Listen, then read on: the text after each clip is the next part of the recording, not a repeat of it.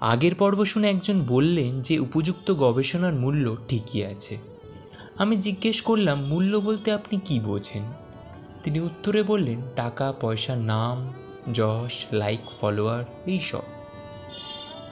এরপর আমি কি বললাম? এখন থাক সে কথা। চলুন, একটা গল্প শোনা যাক।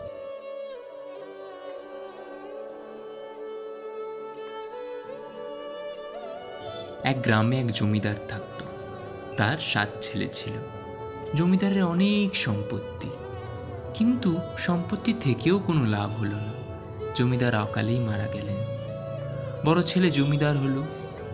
কিছু না বুঝে সেও তার বাকি ছ ভাই ফুর্তিতে মজল। কয়েক বছরের মধ্যেই পৈতৃক সম্পত্তি তলানিতে ঠেকল। বড় ভাইয়ের কপালে চিন্তার ভাঁজ পড়ল। ধার দেনা করতে শুরু করল। কিন্তু তাতেও সমস্যার সমাধান হয় না। এবার কি করে চলবে? তা ভাবতে ভাবতে বড় ভাই ঠিক করল যে সে তার বাকি ছ ভাইকে বাড়ি থেকে বের করে দেবে। যেমন ভাবনা তেমন কাজ। ষড়যন্ত্র করে দু ভাইকে বের করে দিল।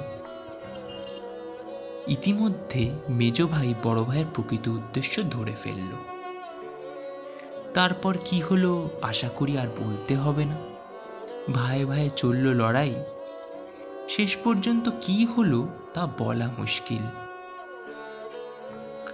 এই গল্পের মর্মকথা হলো পৈতৃক সম্পত্তি, অর্থাৎ জীবাশ্ম জ্বালানি বা ফসিল ফিউল, যা সত্যি আজ তলানিতে ঠেকেছে। এবার আপনি ভাবুন, ফসিল ফিউল পরিমিত ব্যবহার করবেন নাকি বিকল্প উপায় মূল্যায়ন করবেন?